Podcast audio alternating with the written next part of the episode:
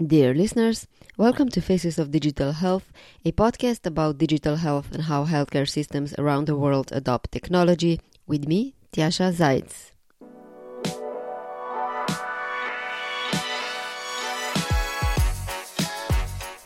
Healthcare is one of the rare industries in which, oftentimes, by requesting a service, the work hardly begins for the patient.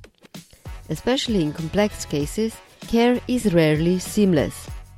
Tests are done, drugs are prescribed, and if all goes well, the problem is resolved. But oftentimes, months can pass before the right drug and dose is found. Antidepressants are a good example of this problem. They're often still prescribed on a trial and error basis, with changes made if the initial regimen proves ineffective. But what if there was a better way to prescribing? This is where pharmacogenomic testing comes into play. By analyzing genetic variations that influence drug metabolism, efficacy, and potential adverse drug reactions, pharmacogenomic tests can provide valuable insights for personalized treatment decisions. However, despite its potential, implementing pharmacogenomic testing is more complex than it may seem. In this discussion, you will hear from Adrijana Kekic, pharmacogenomics clinical specialist at the Mayo Clinic in the US.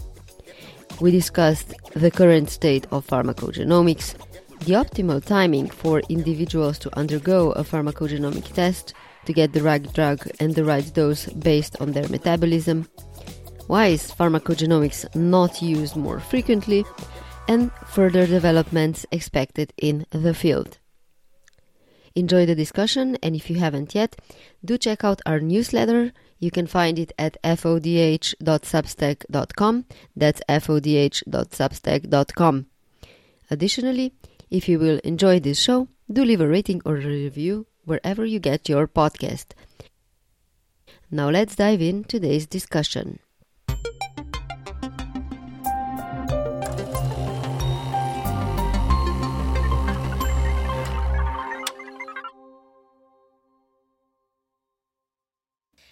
Adrijana, welcome to Faces of Digital Health. I'm really happy that you are here so we can discuss how pharmacogenomics is progressing, how far it is already in the clinical practice, what exactly is pharmacogenomics in the first place, and how are you implementing and using it at the Mayo Clinic.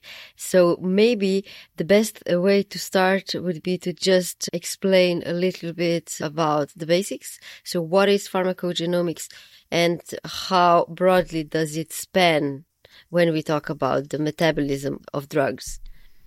Thank you so much for the invite, Yasha. Such a joy and pleasure to be with you uh, talking about my favorite subject, which is pharmacogenomics.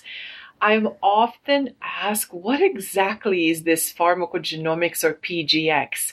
So the straightforward answer would be pharmacogenomics is a science that has been around for a few decades actually that studies how genetics or your heritage, person's heritage, affects the way that they respond to medications. And this typically, like you already pointed out, has to do with the genes that give instructions to make these proteins or enzymes, we usually refer to them, that have to do with either drug metabolism, drug tar- transport, or drug targets or those drug receptors. So, in other words, we know that mutations to these genes or really these enzymes can affect how a person responds to medications, not just in terms of how they metabolize them, but really how they respond to them. So some people may have favorable response, like they tolerate it well, they respond to medication well, and some individuals have unfavorable response where they have maybe side effects, significant side effects to medications, or medications may not work well for them. You asked me how broad is pharmacogenomics used in current practice? I would say this is a very important question.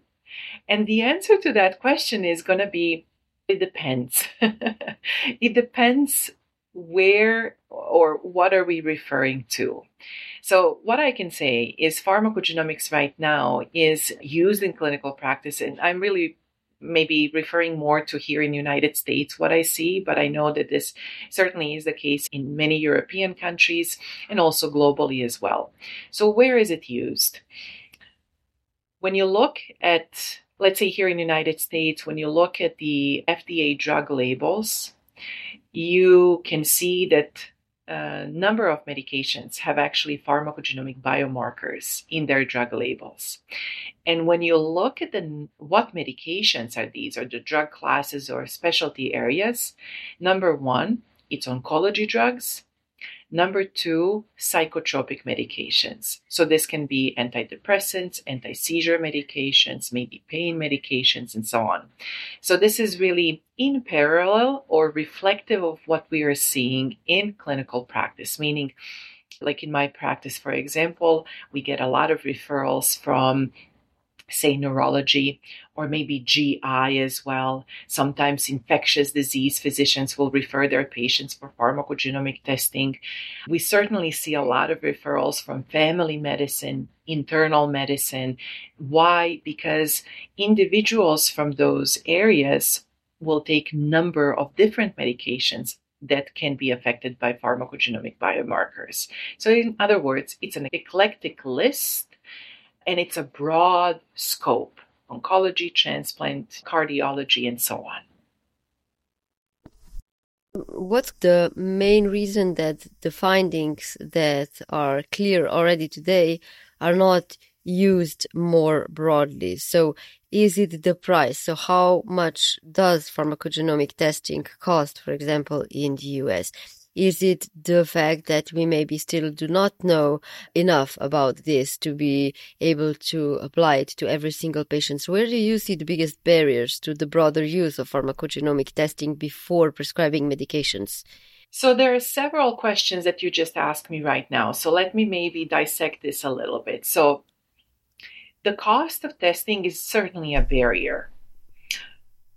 Over the years that I have been doing pharmacogenomic implementation and application, I am seeing positive movement in this way. And let me just explain what I mean with that. So, most of the pharmacogenomic testing that we use in clinical practice are combinatory panels. It used to be years ago that we would test one or two genes, like for example, CYP2D6 or CYP2C19. These refer to cytochrome P450 enzymes 2D6 and 2C19. And the reasons were that they tend to be really polymorphic genes, meaning if you look at the room of 100 of us, at least about half of us are going to have mutations to those genes. So it would be important to know if you have a mutation on something like this or not, because these, these genes or enzymes are actually involved in metabolism of many drugs, many drugs. So we moved away from the single gene panels to now these combinatory panels. And the cost depends, but typically what I see is maybe a couple of hundred dollars, three or four hundred dollars for the panel that has maybe dozen or 20 or 30 different genes. And it's an eclectic list of genes. So it can be drug metabolizing enzymes, drug targets, drug transporters, maybe HLA genes, that help us distinguish self from non self that are involved in drug hypersensitivity reactions. The cost, actually, why I say this is a po- what I'm seeing is a positive movement or movement in the right direction is because as the number of genes included on these panel rises up, so we have more and more genes included, for which we actually have some solid evidence behind, meaning guidelines to support them. We are seeing also at the same time drop in terms of the cost of these panels. So patients are quite in tune with what has been going on. And as a matter of fact, patients or customers and consumers, healthcare consumers are driving this conversation to say, should I have this genetic testing done considering that maybe I can even afford it now as opposed to years ago. In addition to that, I'm also seeing, Tjasa, more insurance companies willing to pay and reimburse for this testing, which also then drives this at the point of care. that still remains a barrier. So the cost itself and reimbursement as well. There is a difference between Medicare versus the, the private payers and so on. The second big thing, of course, is genetic literacy still remains low, both in terms of healthcare providers and the greater community. The third thing would be we need these supportive tools for those of us who really bring this to the clinical practice. What are the supportive tools? Clinical decision support. I know a lot of institutions and community pharmacy settings as well are looking how to build effectively build these clinical decision supports support systems that will enable effective and less disruptive to workflow integration of pharmacogenomic test results at the point of care. And so, what that means is, like, for example, when I meet with a patient and the results come back, the results, actually, for our institution at least, are automatically embedded in electronic health records where clinical decision support is built that either enables a physician or a prescriber to say, if I'm prescribing something, I may actually be alerted that this patient had genetic testing results and there are some significant findings around drugs for which we have guidance genotype based guidance that they may be alerted in a way that actually enables a pre- personalized, if you will, prescribing of those medications. So these are just some of the factors cost or reimbursement, genetic literacy remaining low, and these clinical integrative support tools that continue to be, that continue to evolve. Mm-hmm.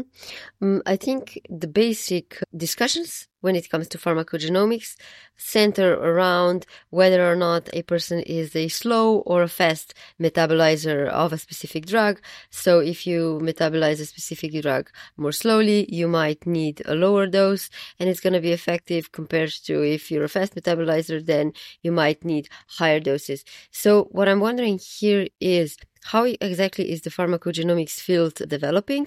Do you just test for a new drug? What's the relationship to the gene in terms of pharmacokinetics and pharmacodynamics? Or is it done in a different manner? So when a drug is identified as connected to a specific gene, do like how are the guidelines then developed to give the clinician very specific instructions so do are pharmacogenomics instructions uh, strictly or very closely related to specific dosing or not? Or is it just a general uh, understanding this is a fast or slow metabolizer, uh, adapt accordingly? Yeah, we can explore this in different ways, but let's start maybe from the very beginning. What we have been doing all these years and what we continue to do, which are we start basically with these drug gene pairs, like you mentioned. So, the more studied drug gene pairs have to do with genes related to pharma- pharmacokinetics. And so, pharmacokinetics is essentially what body does to the drug, how the kind of drug moves through the body. Think about maybe absorption, distribution, metabolism, elimination. So when I say pharmacokinetics, I usually think about these drug metabolizing enzymes like CYP enzymes. You may have heard about those, like CYP that I mentioned 2C19, CYP2D6, and so on. Also, some glucuronidation enzymes like UGT gene, UGT family of genes are really important to these psychotropic drugs, pain medications, maybe some antidepressants or benzodiazepines and so on, these psychotropic drugs. So, how it's done and has been done traditionally is you will have all of this evidence that kind of pulls in PharmGKB is our encyclopedic site where a lot of us go to to say where is the evidence coming from? What are these studies like? Are, is this anecdotal, maybe case review or case reports, or maybe these are cohort studies or even randomized control trials that we're getting this evidence and data from. So this evidence or data comes in and is then interpreted, annotated, interpreted to say what does this drug gene pair really say? What have we observed? In other words, if you have somebody who is, let's say, poor metabolizer or slow metabol- metabolizer, like you mentioned, and maybe it's a medication like paroxetine, which is an antidepressant, what are we actually seeing? Are individuals who are poor metabolizers poor metabolizers indeed at increased risk of drug accumulation and therefore at increased risk of side effects. And that's what we're seeing a lot of times with these drug gene pairs. So based on this and based on strength of evidence, we have different levels of evidence. Like level one is the highest level of evidence related to these pharmacokinetic, usually pharmacogenetic studies, where we will say this level one evidence or maybe level 2A or 2B evidence is so strong in terms of association or correlation in some cases that we will have genotype based guidelines built around them. And so usually you will hear about things here in the United States, something called CPIC, clinical, clinical pharmacogenomic implementation consortium guidelines, or maybe in Europe it will be something of a Dutch pharmacogenetic working group that will build these guidelines. And so, how is this actually developing? We no longer just consider these drug gene pairs. In other words, pharmacogenomics is evolving from pharmacogenetics, influence of one gene onto a drug, typically pharmacokinetic gene onto a drug, to pharmacogenomics, where we integrate other genes. So it can be, if we're talking about antidepressants, perhaps, it can be we look at complex list of genes or interplay between them. So we look at pharmacokinetic genes like CYP enzymes. Then we look at maybe serotonin transporter like SLC6A4, along with serotonin receptors like HTR2A, 2C, and so on, especially 2A when it comes to antidepressants, for example. So it's moving from pharmacogenetics to pharmacogenomics, and really where a lot of us are putting a lot of working efforts in and clinical questions in is really this multi-omics algorithm world that is being built right now where we say we know genetics plays role but this is only one part of the equation. We need to look at other integrate other elements of self like epigenetic factors microbiome metabolomics proteomics and all of these kind of scalable biomarkers that can help us build an algorithm to say for Tjasa or for Adrijana, this is how they present, this is who they are as an individual. So, you know, is this really the best therapy and the best dose for them based on kind of those algorithmic, algorithmic rather outputs? Mm-hmm. I love how basically you started developing the whole complexity around this topic because I guess it's easy to just start small and say, okay, this drug has some biomarkers that we can take into account when you try to dose a specific drug. Then you try to look at the broader picture of how genes correlate to one another and how they impact one another. And then you know, as it's normal in, in therapy, especially with older patients, you've got patients that actually take multiple drugs. So how much do we actually already know about the polypharmacy and what happens when you have drugs that have some biomarkers, but then there's so many that it's hard to determine where the final impact on the patient is coming from this is definitely more of an art than it is a science in many ways, precise science, I should say. The science has already been there. And Asha, I always semi jokingly say that pharmacogenomics is pharmacology on steroids because it gives you a really more precise insight into what's going on for that individual internally. We can assume, based on these principles, of pharmacology that you mentioned, like these drug interaction or drug age interaction or drug disease interaction, that we have been doing that for many years and decades. What pharmacogenomics really allows us to do is take a more targeted peek into you as an individual to say, what does your baseline look like? We know your age, we know your weight, we know your organ function, we know that you're taking multiple medications that can interfere or interact with each other. Let's then add now this baseline level of your genetics. What does your genetic actually dictate? You know, in other words, you can be a normal metabolizer on these like we have been talking about CYP enzymes, drug metabolizing enzymes. You can be a normal CYP2D6 metabolizer. I actually just met with a patient this morning, normal CYP2D6 metabolizer, yet that patient is taking bupropion, an antidepressant, that is a really strong inhibitor. It blocks the CYP2D6 pathway. So that individual is no longer really a normal CYP2D6 metabolizer. That individual became almost really a poor CYP2D6 metabolizer. So these drug interactions are really important regardless of age. But then when you add that complexity of either pregnancy, young age, advanced age, where you know that the organ function changes through life, and when we enter those years 60 and beyond, we know that function is can be greatly impacted.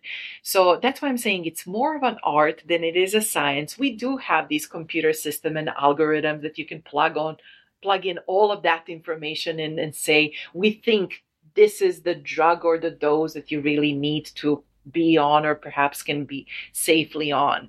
But I will tell you from my clinical experience, there are nuances there.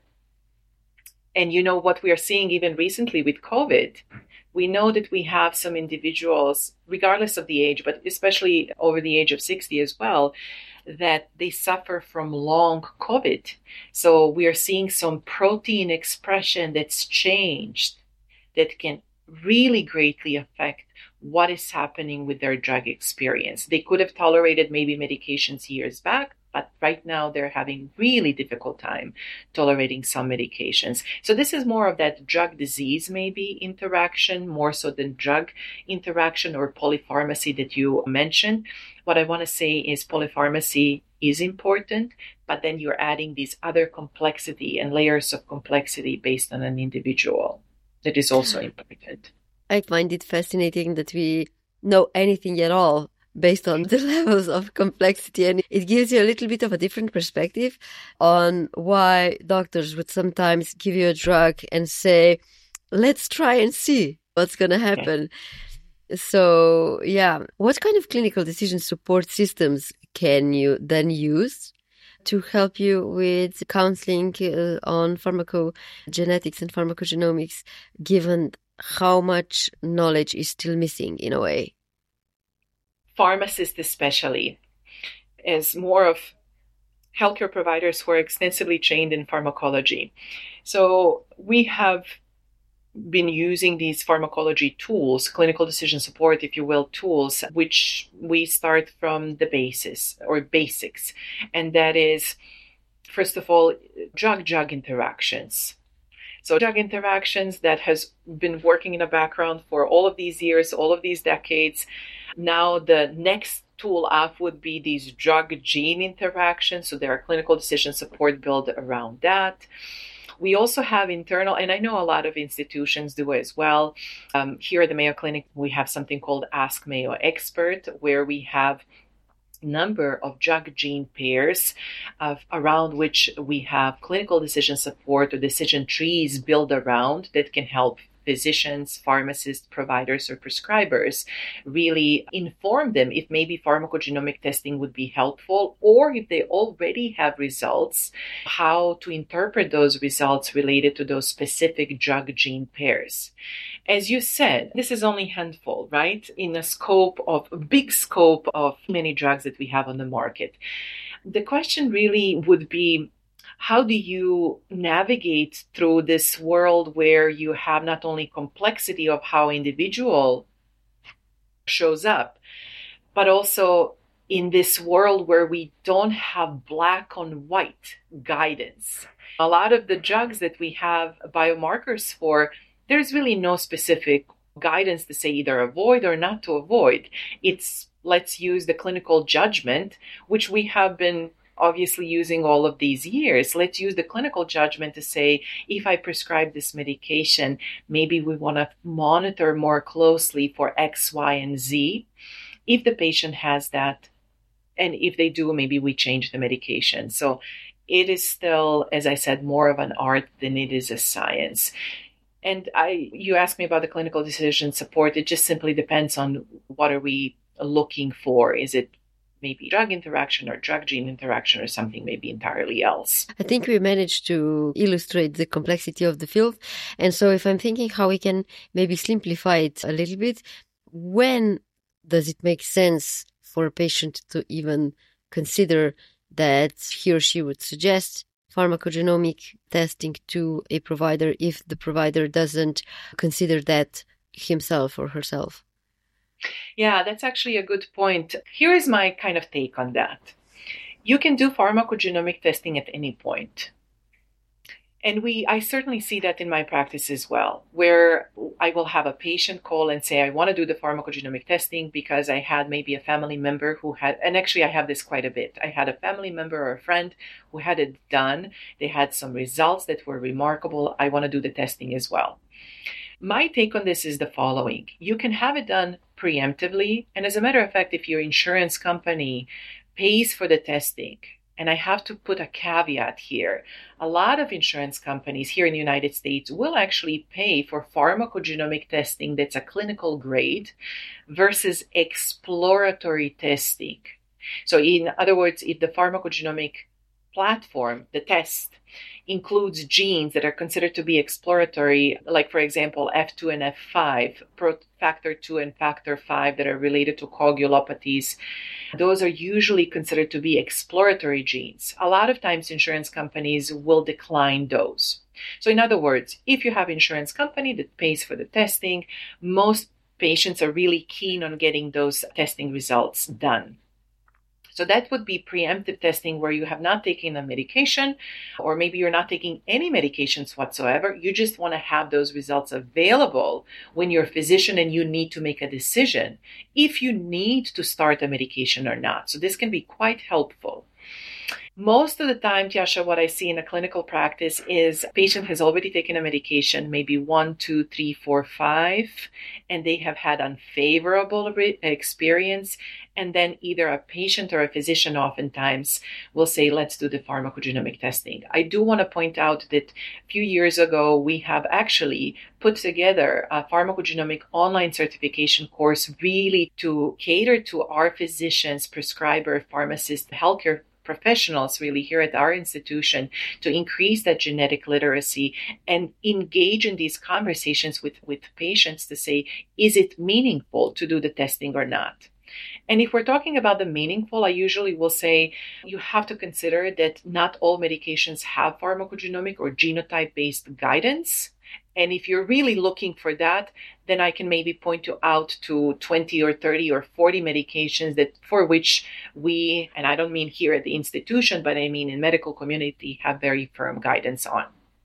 And uh, given that you mentioned the challenge with literacy and the understanding of the field, what is the general state of pharmacogenomics uh, counselors in the US? Does every hospital system have them? Because even if a patient gets the tests, does he get in contact with someone that's actually going to know what to do with that? This has definitely been that part of the challenge that you asked me about earlier. What I see, not only from my practice, but also other practices in the United States, is that pharmacogenomic implementation has been a team effort and usually, those successfully implemented really have leveraged their multi team, multi member teams.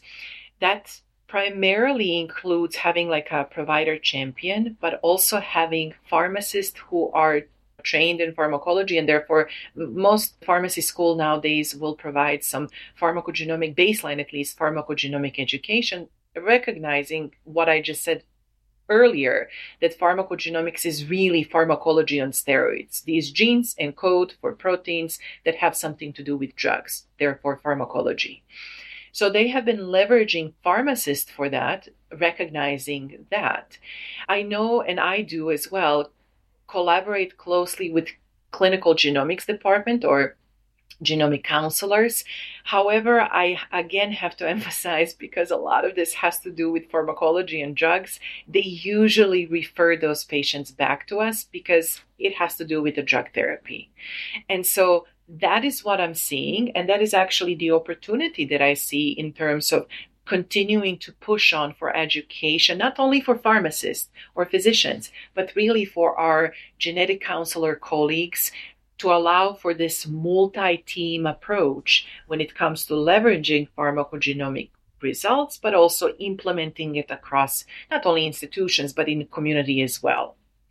And how many pharmacists are interested in this field? What do you observe in that sense? Yeah, so this has been a hot topic because I'm definitely seeing more engagement from pharmacy communities, pharmacy organizations, pharmacy educational activities, pharmacy schools. I see it in just increasing number of webinars, educational activities, continuing education offerings and conferences and certifications and so on. So there are several ways that you can get certified as a pharmacist and also as a healthcare provider in, in, in pharmacogenomics as well. If I'm comparing this to about 10 years ago to now, the numbers are so inc- exponentially increased least in terms of the interest. Uh, okay.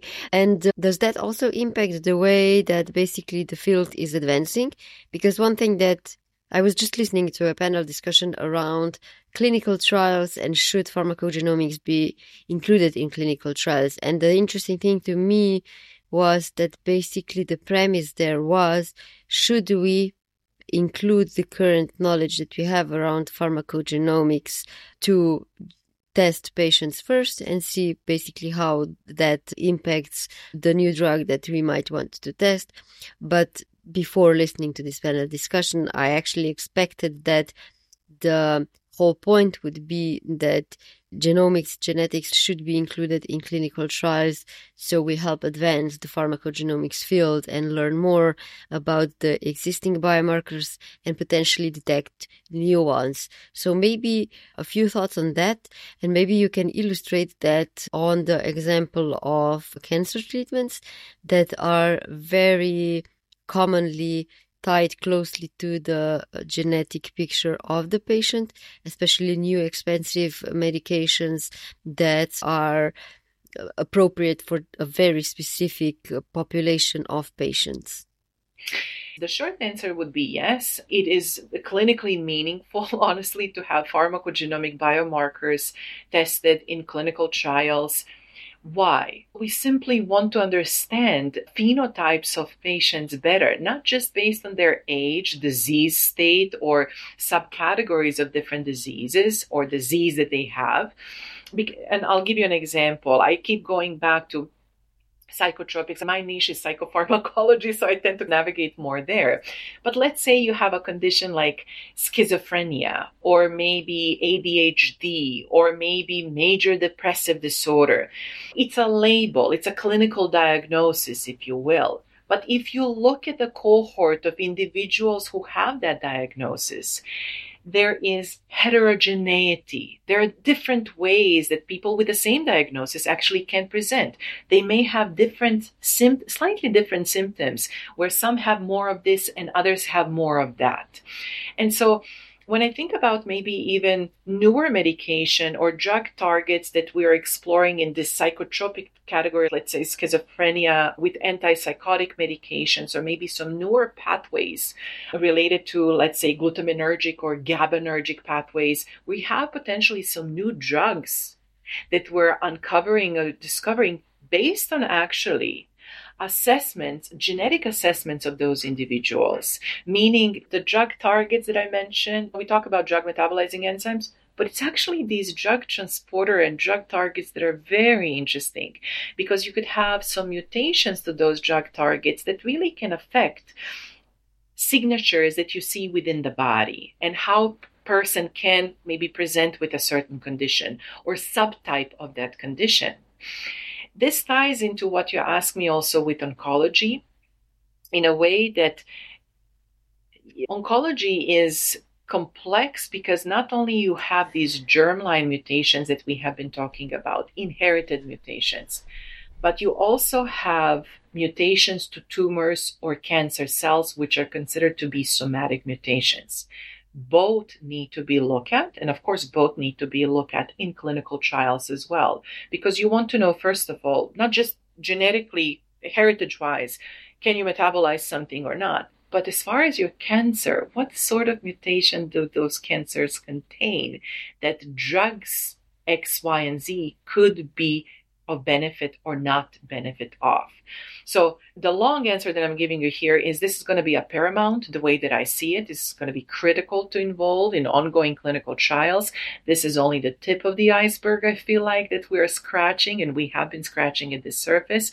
And as these AI based technology, machine learning, deep learning algorithm continue to evolve, we will see more repres- precise representation of complexities that patients actually have, that we as individuals actually have. You mentioned a few times already different mental health related disorders. So, can we stop there a little bit? Pharmacogenomics in the mental health space. Yeah, I think it's a good limit for us because we have been spreading out in terms of all the challenges related to pharmacogenomics. But if we just look at mental health, what would be your assessment of mental health treatments? in relation to drug development and uh, pharmacogenomics? I always look for silver lining in things. So, where are we right now, or where have we been right now? We have been on two diverging paths. One is we have medications like antidepressants, anxiolytics, antipsychotics, and so on, mood stabilizers, and so on, that we have used over decades now over years now to treat mental health disorders or illnesses, let's say. We know that sometimes these medications can be life saving, can be quite helpful, can help with symptoms, symptomatic relief, and so on. The second part is we still don't fully understand what's happening biologically or and I don't want to be uh, overly reductionist in this, meaning reduce it to something to like basic building blocks. But if we think about the biochemistry, even, we still don't fully understand what's happening with these conditions. What I'm so excited about, what I'm so enthusiastic about when it comes to pharmacogenomics in these other emerging fields within neurobiology of these conditions, is Understanding these mutations can help us better understand the pathology of these diseases or illnesses. And if we can actually understand and categorize that better, as opposed to just using a label, the DSM 5 label that we currently have, perhaps we would have better treatments or we will have better treatments, drugs and other complementary treatments. So that is what I'm really excited about right now in pharmacogenomics world we're really focused on pharmacokinetic studies. I think what i'm excited about that i'm seeing is these complex pharmacodynamic studies that can help us better understand serotonin receptors. We see that now with emergence of even psilocybin therapy which tend to be years ago we would not have had this conversation that we're having right now to say we're using psilocybin. But when you think about it this has to do with serotonin syn- network work, at least that's what we think, serotonin receptors. So perhaps understanding all of this better can help us determine what is the basis of all of this, what changes, and what perhaps drug targets could be of significance in years to come. How much progress do you see in the drug development for basically mental health disorders. It just got me thinking how basically the challenge with these drugs is that they can have severe negative side effects that need to be taken into account. So if you can tailor them to the patient's uh, drug side effects can be avoided, then that's obviously very beneficial. But I'm not aware of how is this whole knowledge impacting the pharma industry and its interest to develop new drugs. Yeah. So, first part of your question was what am I seeing in terms of improvements or movements on that? The movements have been conservative, and that's my take. It may not really be the reality of, especially R and D that's happening right now. So what I do see is some positive movements, like we're seeing some newer medications, newer therapies. When let's think about maybe Parkinson's disease or uh, even Alzheimer's disease, which is a huge point of controversy still even now but we are mechanistically, I feel like, understanding these disorders or conditions better than we did, say, 20 or 30 or more years ago. So that's a positive movement. I feel like that's actually a positive movement in terms of the down down effect of that being maybe better designed drugs or better matched drugs for those individuals. So now you described how much more do we know about the pathways and what's happening in the body and in the brain when it comes to mental health disorders how much interest is that there from the pharma industry to develop new drugs because of the how problematic these drugs can be yeah, I cannot really give you an answer or comment on the pharma. That would be the question for them. I do have obviously colleagues who work in pharma, so I know just from our my offline conversations friendly conversations that I have with them, there is so much interest in this field, especially neuropsychiatry, mental health disorders, and psychopharmacology. And psychopharmacology is a really broad field, Tjasa. It can be encompassing anything from these conditions that we talked about, including like neuro like Parkinson's disease, Alzheimer's disease, neurodevelopmental disorders, maybe pain disorders, especially, and so on. Even when you think about like opioid crisis, and the difficulties that we have had with opioid use, abuse, and so on, we know that we see some mutations that perhaps could play a role. I certainly see it in the clinic, individuals who have altered opioid receptors, and they'll say, I just don't get this full pain relief from opioids. And I feel bad because maybe sometimes my physicians are trying to work with me, and it, there's still stigma associated with all of this. And we have to be careful really to personalize those therapies. And so I see that. And because of what I'm seeing there, I'm positive, I'm hopeful that more in depth assessment and analysis will be done that will lead maybe to, to better drug targets and really better drug therapies. And we haven't even scratched the surface as far as the gene therapies, which is a whole other part of the whole field of pharmacogenomics, which kind of targets more of those hereditary mutations, at least at this point right now. How do you see the role of technology in this whole story? So, if we think of everything that would need to be combined in an ideal world, what would drive progress further. You know, if we look at genomic and genetic testing, it's advancing, sequencing is getting increasingly affordable. Then you've got in silico testing, uh, digital twins, AI. So more data, better options to process that data. If you would just try to think about what's the most optimistic, but still relatively realistic scenario given everything that we have, what would you combine together to advance the field? Yeah, so my take on this is the following, and I know this has been a hot topic over the months and in even the couple of years as well, especially with AI. Is AI going to replace physicians and healthcare professionals and so on. Obviously, neither one of us have a crystal ball, so it would be very responsible of me to say I know what's going to be happening because I don't know. How I'm envisioning this is based on what I'm using in a clinical practice right now and how I'm actually leveraging some of this as a clinician researcher myself. And that is, I'm super enthused about these emerging tools and capacity that is behind that. We quite literally have now institution that has implemented quantum computer as a way of a new tool that will be leveraged hopefully in now time to come and maybe carving a path or paths for collaboration and many of us who will obviously be interested in pursuing the same path or following the same path or are on the same path already as it is. So I see technology, these AI based tools, as a huge enabler of me as a clinician being able to do my job more effectively, more precisely and more personalize it to individual that I'm seeing in the clinic, individual that I'm hoping to help.